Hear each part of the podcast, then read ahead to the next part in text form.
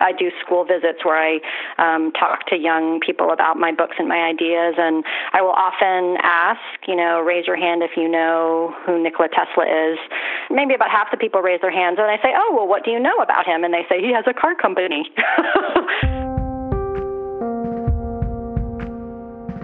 they've gotten that name, but they really don't know the story behind um, behind this incredible person. No, Nikola Tesla never owned a car company, but he did inspire the founders of Tesla Motors when it came to naming their electric vehicle startup back in 2003. And the reason it's called Tesla is because we use an AC induction motor, which is an architecture that Tesla developed. Um, and the guy probably deserves a little more play than he gets in current society. That's Elon Musk speaking to the Henry Ford Museum in 2008.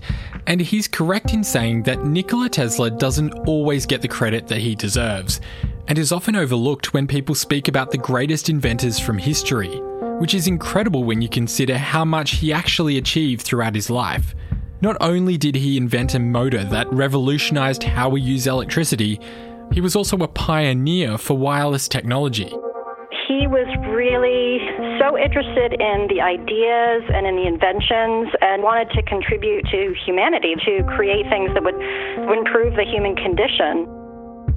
And given Nikola Tesla's grand visions for the world, an ambitious car company named in his honour seems quite fitting. And it's an interesting lens through which to look at Tesla itself. So, who are Tesla? Where did they come from? And how did they become such an influential company? From Lawson Media, this is Supercharged, a show about power, conflict, and the people who are driving change. I'm Christopher Lawson, and in this season, we're exploring electric vehicles and how Tesla is forcing the entire automotive industry to move towards an electric future. This is episode 2 Tesla's Vision.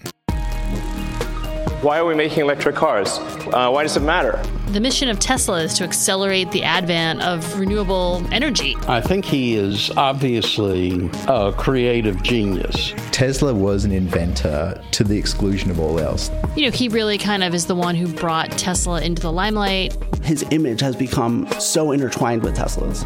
It's financially insane to buy anything other than a Tesla.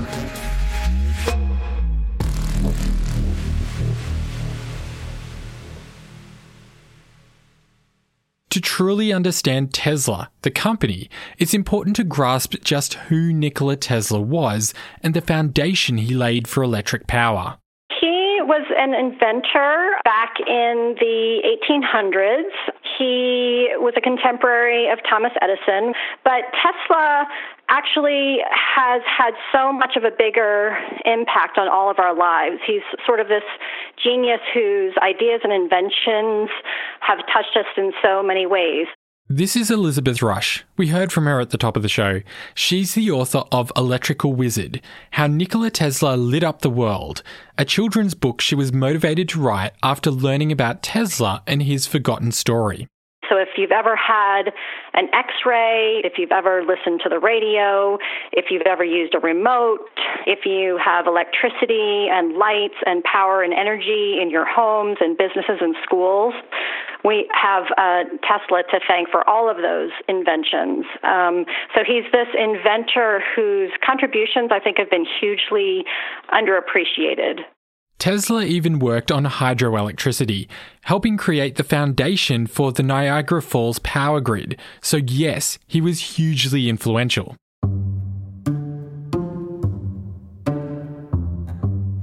Nikola Tesla was born on the 10th of July 1856 in Croatia, and he had a somewhat tragic childhood.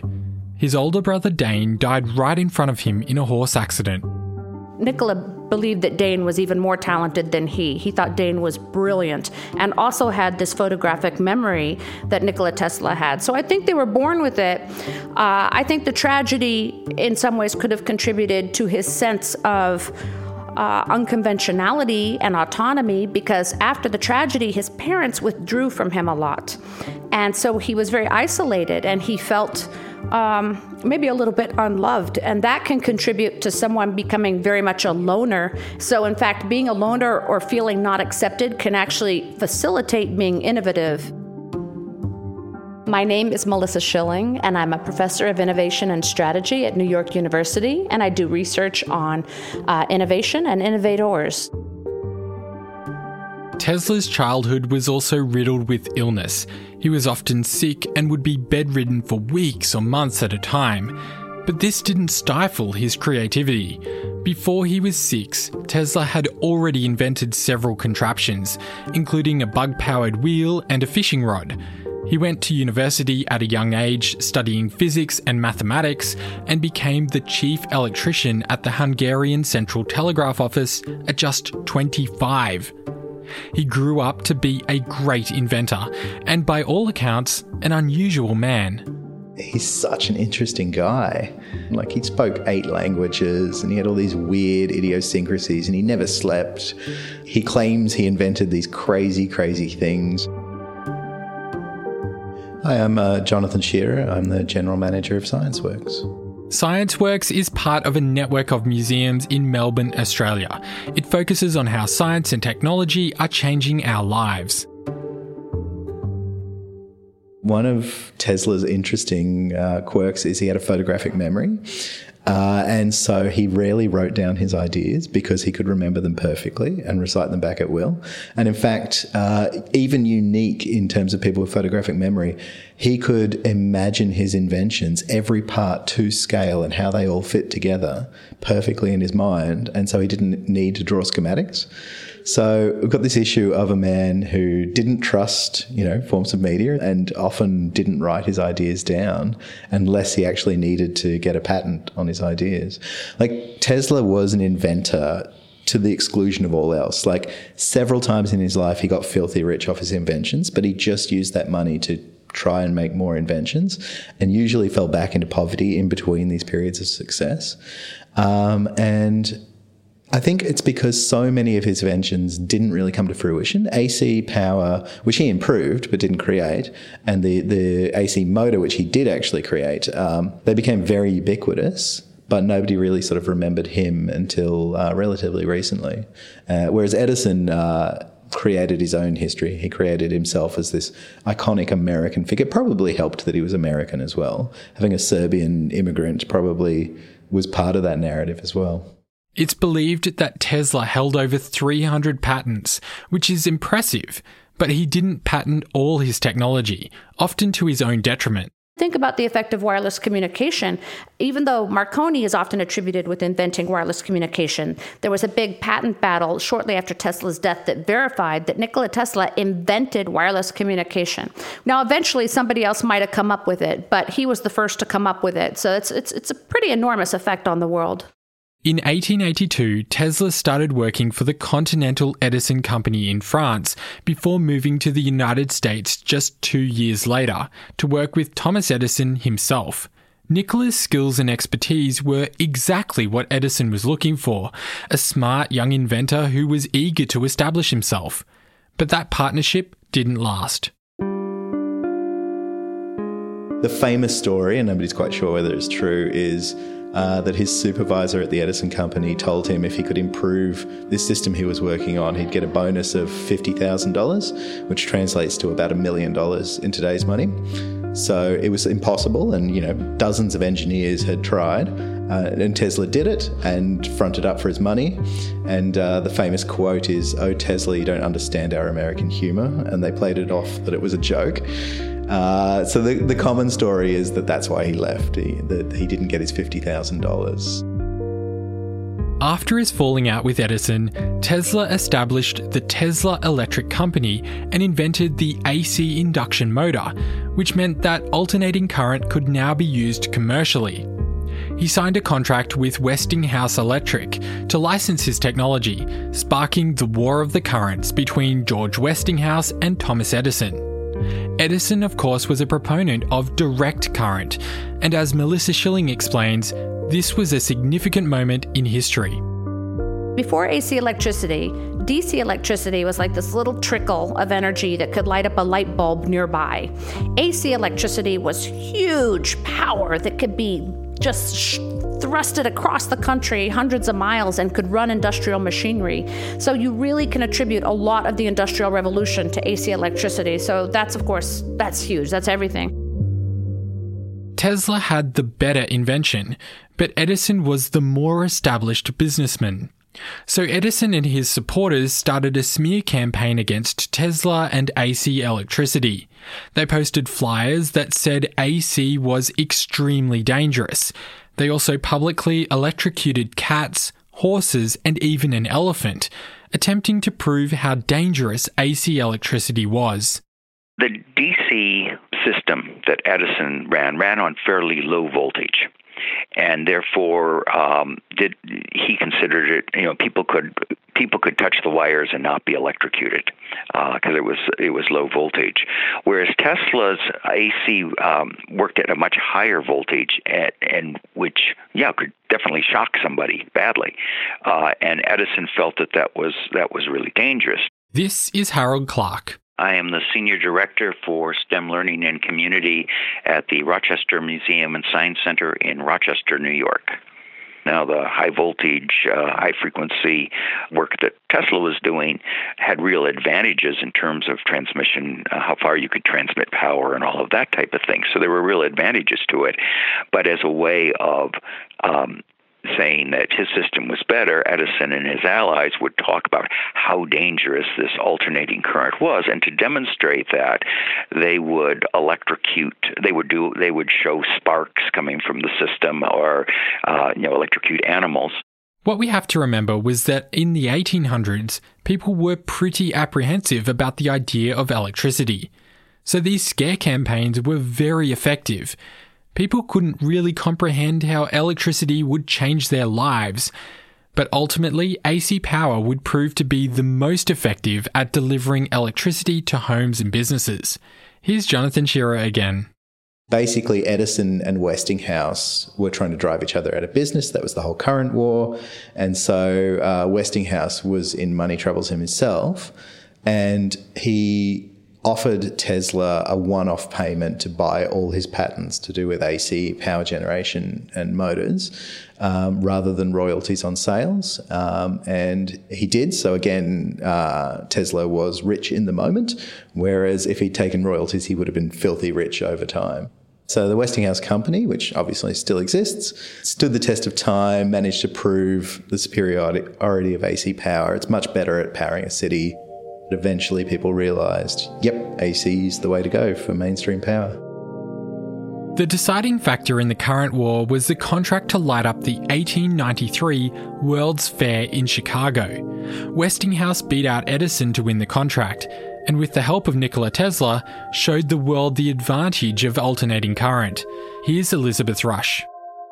So, like sunset of the first day of the fair, President Grover Cleveland turned a key and the fair, which was in darkness, just flashed to light with a hundred thousand light bulbs bursting with light. And I mean, I can honestly say nothing like that had had ever been seen in the world, right?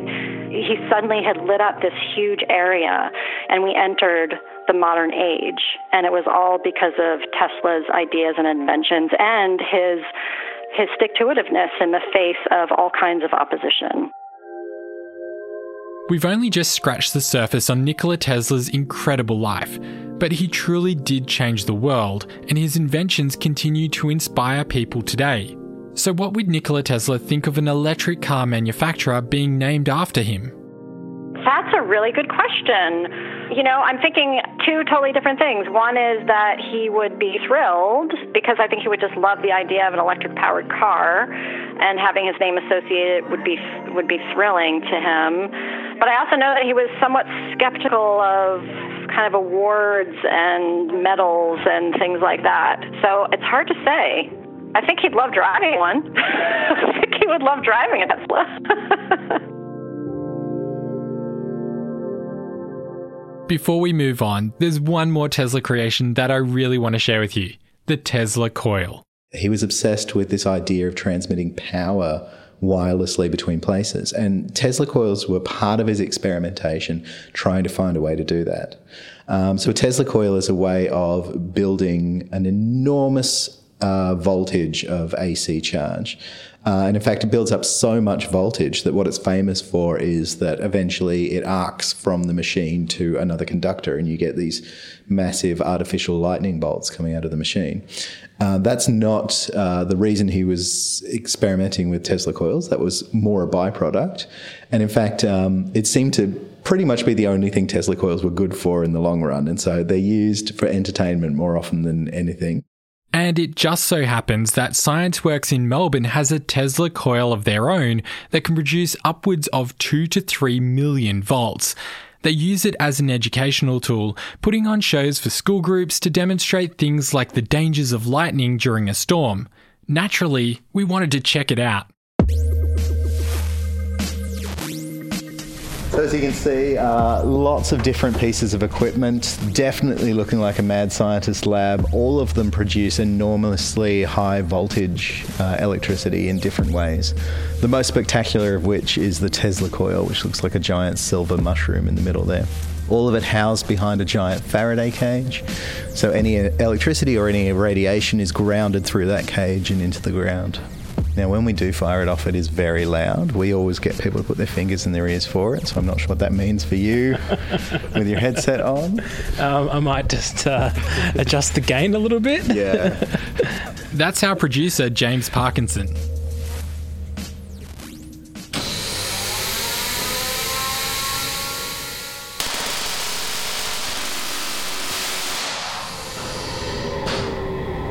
No matter how many times I fire it off, I never get sick of it. I bet that gives you a good buzz to set that off. It's really cool. It's really fun. Thanks so much. That was awesome. No yeah, that was amazing. Coming up after the break, we dive into the founding of Tesla Motors as a new era of the electric car emerges.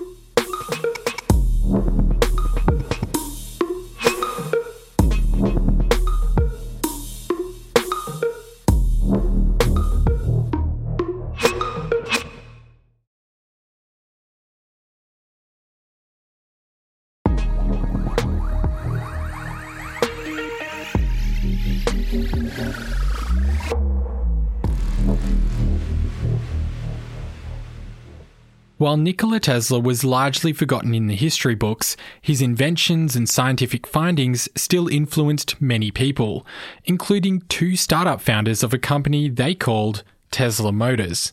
Two men called Martin Eberhard and Marc Tarpenning. These are two names that in this day and age aren't often widely associated with Tesla.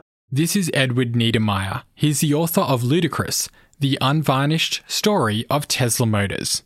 Eberhard and Tarpenning got their start in Silicon Valley in 1997 with their first company, Nuvo Media, which they eventually sold after developing the very first e reader called the Rocket eBook.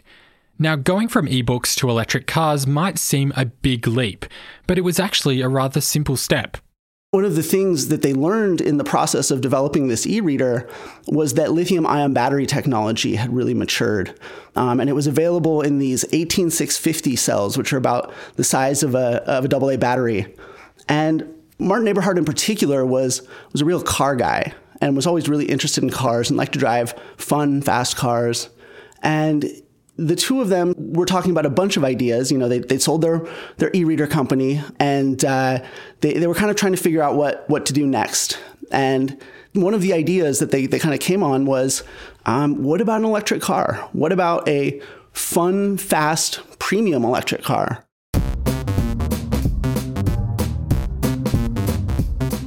It was 2003, and hybrids like the Toyota Prius were becoming really popular around Silicon Valley. But many owners in the area also drove high end cars like Porsches or Mercedes. So Eberhard and Tarpenning saw the potential for a new market.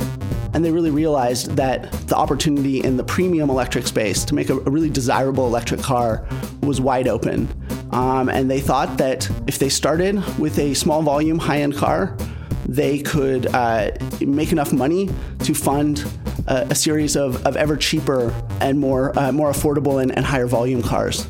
And so that blueprint was was pretty much in place from the get go. This is the, the original vision of Tesla. After some deliberation, their preference for an AC induction motor inspired the perfect name for their new company. I had been thinking for a long time about what to name our company, uh, and I had tried out a lot of different ideas on my wife, and none of them sounded right. This is Martin Eberhard speaking in the documentary film Life on Wheels. That motor was invented by Nikola Tesla. It was one of his many patents.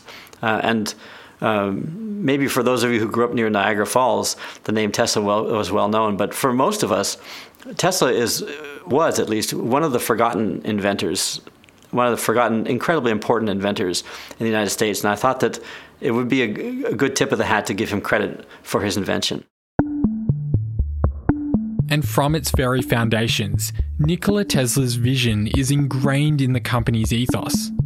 After I had named the company that, I ran across a white paper written by Nikola Tesla to the organization that, that ultimately became the Society of Automotive Engineers, uh, where he basically said that he thought his AC induction motor was the right choice for electric cars in the long run. It would work better than the other kinds of motors. And it was an argument that was, I mean, so compelling that I actually had it tacked into the last pages of our business plan. Although people were becoming more environmentally conscious and cars like the Prius were well received in the early 2000s, Eberhard and Tarpenning still had trouble getting people to buy into their ambitious plan. As Edward explains, they weren't just trying to make an appealing electric vehicle, they were creating a brand new car manufacturer from scratch. The real challenge they faced was getting uh, Silicon Valley's venture capitalists to fund a project that really went so deep into the realm of hardware. You know, the, the big companies at this time uh, were really mostly in software or personal computers. And this was a step into a, a, totally different kind of hardware, and venture capitalists couldn't fund it, or, or wouldn't fund it, rather. Um, many of them wouldn't, at least until uh, they found one man who would, and that was Elon Musk.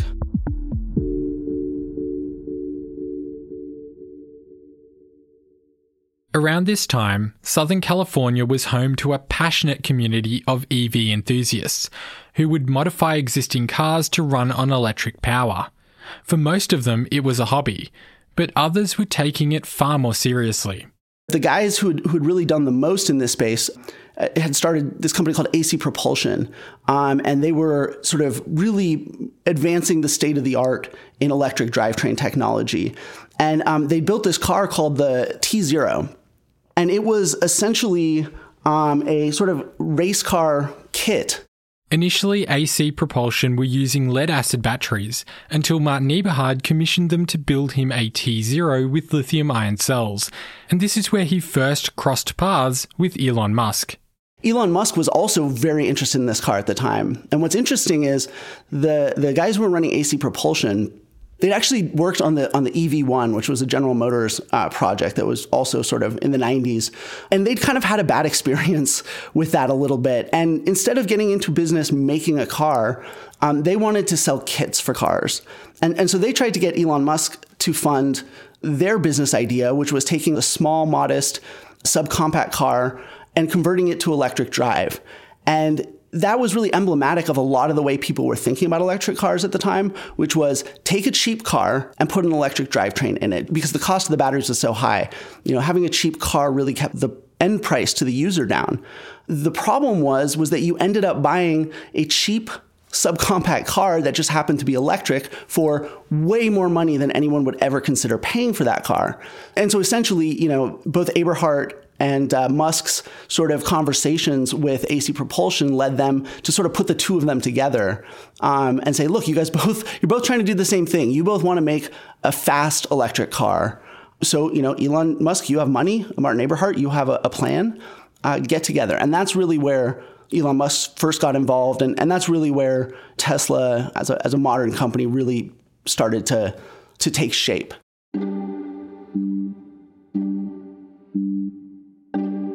Elon Musk was one of Tesla's first investors, and without his backing, the company may have never gotten off the ground.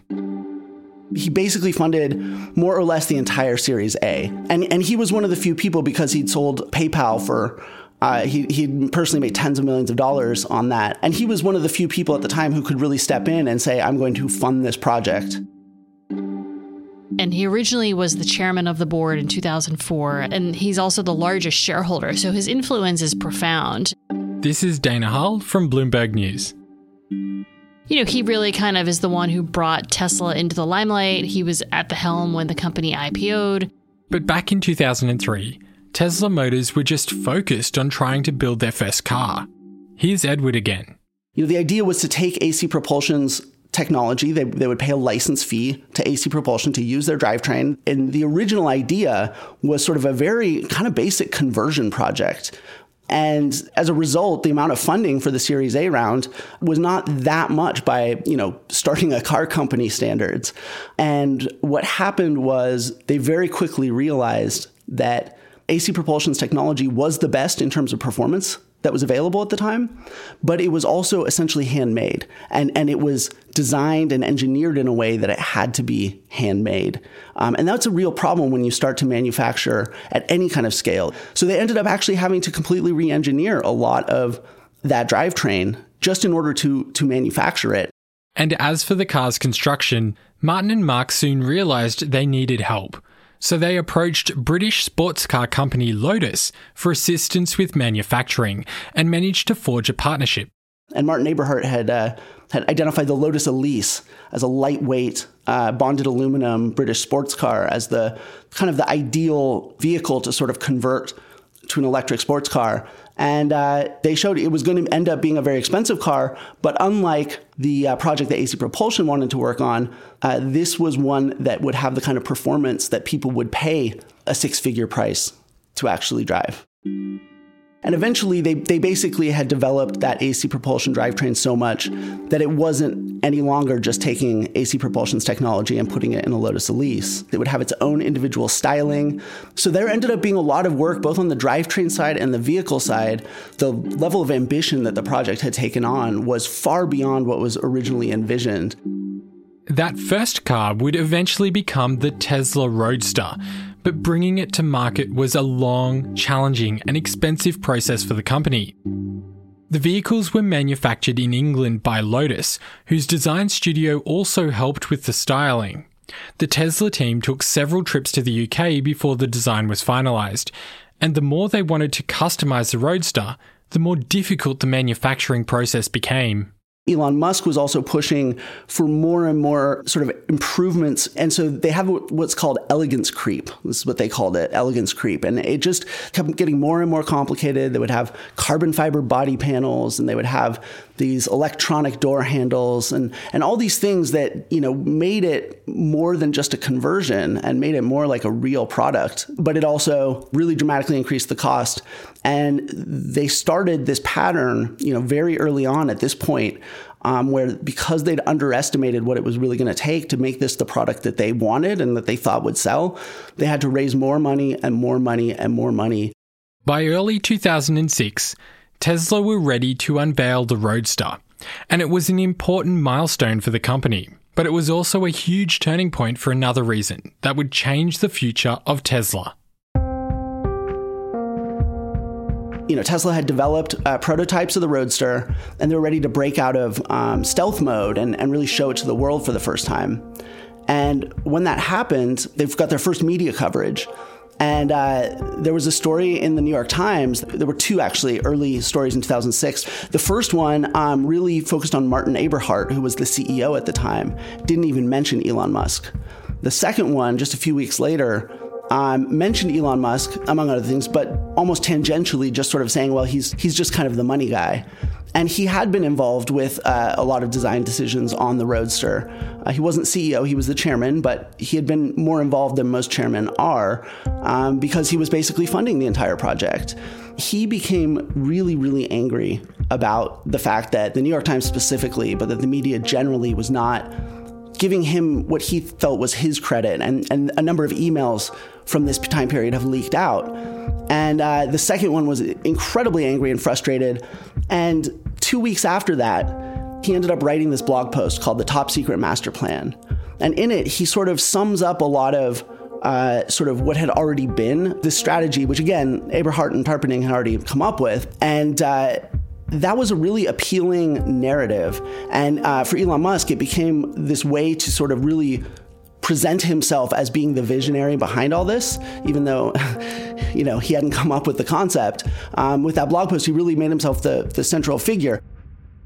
And at this point, disagreements between Musk and the two original co founders began to cause problems. They'd had disagreements before, but this was the first time that there was a real conflict. And over time, you know, this led to Martin Eberhard um, and, and Marc Tarpenning, you know, slowly getting pushed out of the company. And a lot of that was tied to the fact that um, this project was much harder than they realized and that it was um, going to take a lot more money than they realized and that uh, it was the company was going to have to be bigger than they realized. And and I think Martin Eberhard, I don't think expected to be running a company as big as Tesla got as quickly as it got, and so they didn't have you know proper accounting software, and and and they were all it was just sort of chaotic and and like startupy. It was easy, I think, for Elon Musk to sort of you know blame a lot of these early struggles on him and use that to sort of push him out.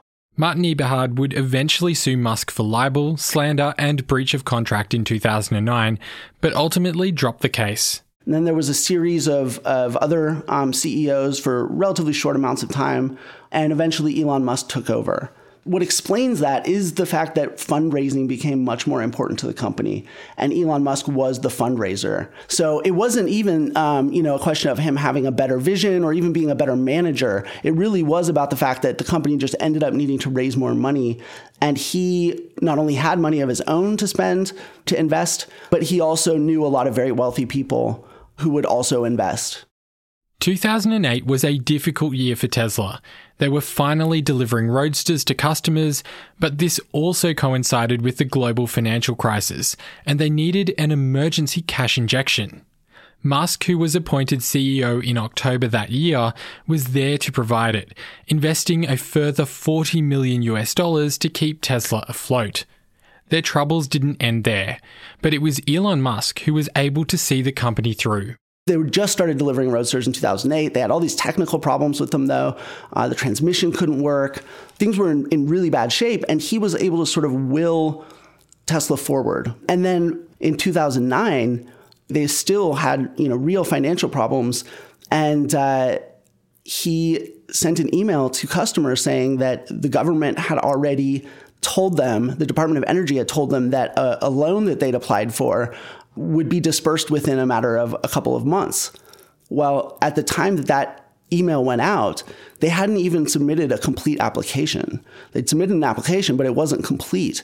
And uh, they ended up, I think, submitting two more, and the money didn't actually come. The, the government loan didn't actually come until about 18 months later. And so, you know, I think getting a car company through a cyclical downturn is always a defining moment for any car company. The auto industry is as much about survival uh, during the hard times as it is anything else. And so, how Tesla survived 2008 and 2009 was through Elon Musk. He was the central figure in that. And that really cemented his central role in the company. And uh, that aspect of his personality, the, the, willingness to do whatever it takes, has really become a, a fundamental part of Tesla, just as, as his image has become so intertwined with Tesla's. As of September 2018, Elon Musk is no longer the chair of Tesla for reasons we'll be exploring later in this series, but he remains the CEO and majority shareholder. Since the original Roadster was discontinued in 2011, Tesla have brought three further models to market with more on the way. And every Tesla vehicle since has been manufactured in the United States, which is an incredible feat.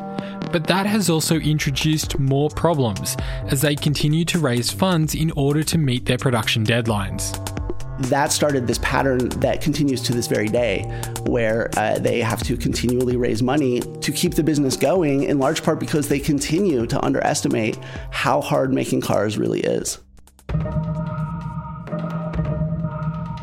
Coming up on the next episode of Supercharged, the year that Elon Musk calls production hell, assembling the Model 3 in a giant tent, and how the competition stacks up. You know, they designed the Model 3 to be simple to manufacture, but then Elon got really excited about designing the factory of the future and they sort of over automated a lot of the production processes. 2018 was probably felt like aging five years in one. Honestly, it was really intense. Managers would come and tell us, Elon's coming down, he's checking our work. Everybody was just really afraid when he would come into the tent.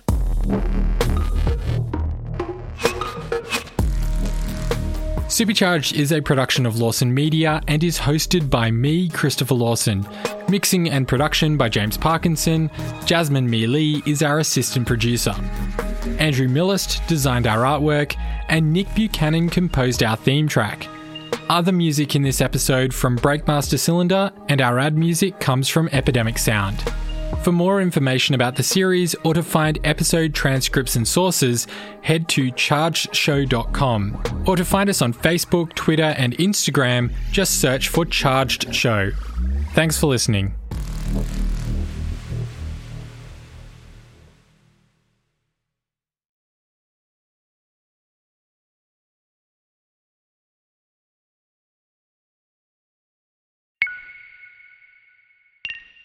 One of my favorite Nikola Tesla stories is he created a death ray, supposedly. No one's ever actually seen it in action, but he tried to sell it to several governments. Uh, and in fact, uh, once said he gave it to somebody. In his later life, he was staying in hotel and usually skipping out on the bill. And one time he paid a hotel with a death ray sealed in a box, but told them not to open it in case it went off. And finally, uh, long after his death, his children opened it and it was just loose parts in a cardboard box.